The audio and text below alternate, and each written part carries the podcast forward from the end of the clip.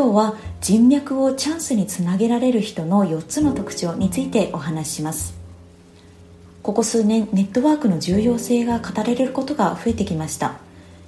今まで日本企業で当たり前だった新卒一括採用ですとか終身雇用、まあ、こういったシステムが徐々になくなってきてキャリアはどんどん自己責任で築いていかなければならなくなりました。一方で副業を解禁する会社も増えてきて働き方がどんどん多様になってくるにつれて自分らしい人生を歩むことを誰もが望むようになってきています。これから自分の望む生き方を実現する上で良質なネットワークは強力な武器になります。今日はネットワークを生かしてチャンスを獲得している人の4つの特徴をご紹介します。1つ目の特徴は幅と深さのあるネットワークを持っていることです。どのような出会いやきっかけがチャンスにつながるかは分かりません。ただ幅と深さのあるネットワークを持っている方がチャンスが訪れる可能性は高まります。幅は仕事からプライベートまで含めたネットワークの広さです。仕事でいうと業種や職種ポジション世代などが挙げられます。プライベートでいうと幅広い趣味を持って同じ趣味の人とつながろうとする人ほどさまざまなネットワークを持っています。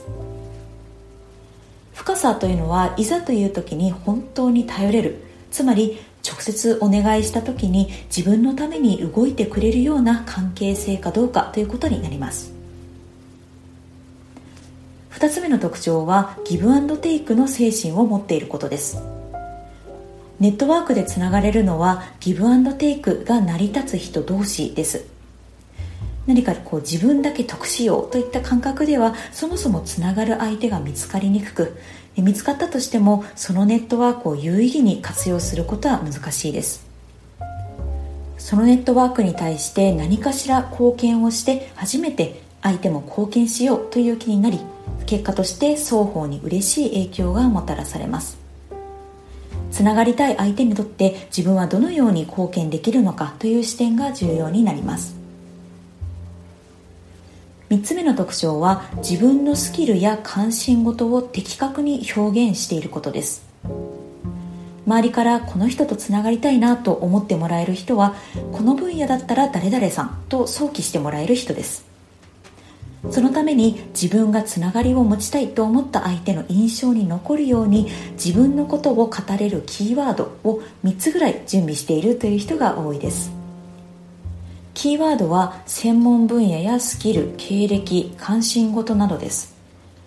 インスタグラムやツイッターなどのハッシュタグで自分をタグ付けするイメージだと考えつきやすいかもしれません。